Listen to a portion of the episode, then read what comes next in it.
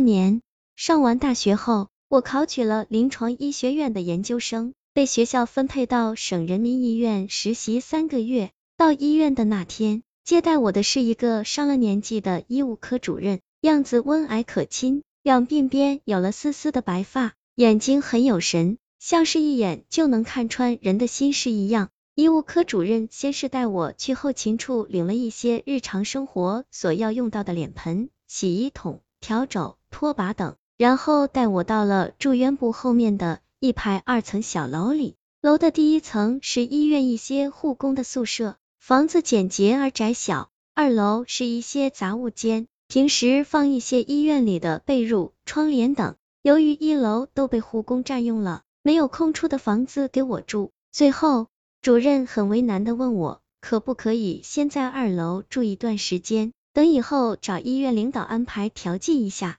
看有没。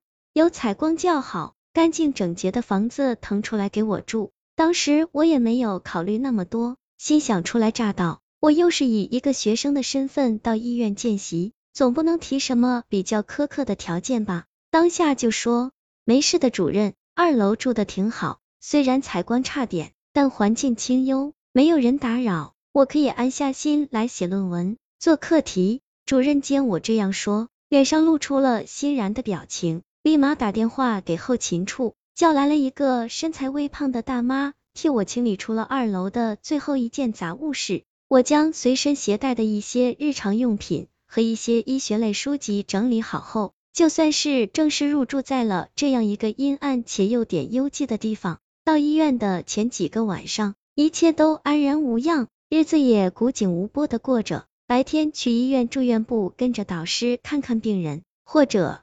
帮着医务处写写资料，见习征马，什么杂事琐事都得干一点。晚上有空的时候就上上网，刷下空间，看一下书，写写论文，生活也算是充实。可在我到医院的第七个晚上，却发生了一件让我毛骨悚然的事。那天晚上，我刚查完资料，看手机上的时间已经是凌晨一点多钟了。小楼里安静的出奇。一楼也没有什么动静吗？也许是那些护工此时睡梦真酣吧。我在学校的时候，睡眠质量就一直不好，每次折腾到凌晨三四点钟才睡着。那晚上也是，虽然到凌晨一点了，明天又有大把的事要处理，但精神还是很亢奋，所以我就找了一件薄外套穿上，准备去外面走走。我所住的小楼的后面有一条细长的小河，水质清冽。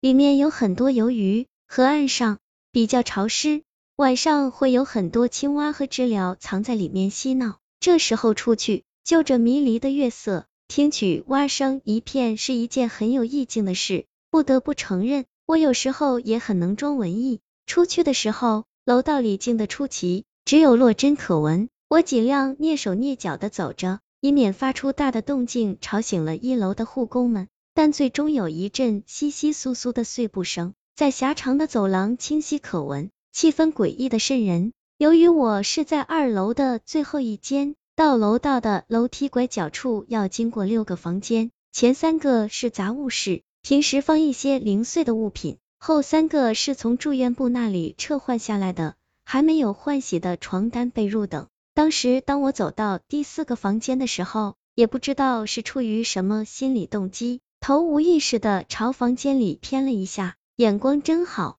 透过玻璃窗瞥到房间里的一切，顿时吓得一个机灵。我发誓，那是我长这么大见过的最恐怖的一幕。在房间中那些堆积起来的床褥上，竟然坐着一个长头发的女人。透过惨白的月光，仔细看去，女人的样子很年轻，风韵犹存，估摸是三十岁左右的年龄吧。她穿着一件产科病房的病号服，脸色煞白，眼光直勾勾的看着我，像要渗出了血一样，让人胆寒。更让人寒毛直竖的是，他的那件病号服上还在不断的渗出粘稠的血液，他们好像永远流不完似的，一股股的往外冒。女人和我的目光凑到了一起，当时我腿脚发麻，差点瘫软在地上，但还是强迫自己发疯的向二楼跑。跑到一楼的时候，正好撞到保安王大爷身上。他看我气喘吁吁，冷汗直冒的样子，问我发生了什么事。我哆哆嗦嗦，嘴唇都好像不是自己的，不断的打颤着。我说，二楼有个女人。王大爷听了，先是愣怔了一会，接着脸上露出惊骇的神色，一把扯着我，变身道：“你，你真看到了？”我重重的点了一下头，我也被王大爷的神色吓了一大跳，颤声问：“怎怎么呢？”王大爷好像是没听见我说什么似的，兀自自言自语的说：“难道他他还没走？”我追问王大爷究竟发生了什么事，从他的神情上，我可以感觉得到，他肯定知道事情的原委。王大爷看了看四周没人，便将我拉进了保安室，说了一番话。顿时，我的整个心都快跳出来。王大爷说，刚刚我看到的那个女人以前是一个有身孕的妇女，她刚送到医院的时候，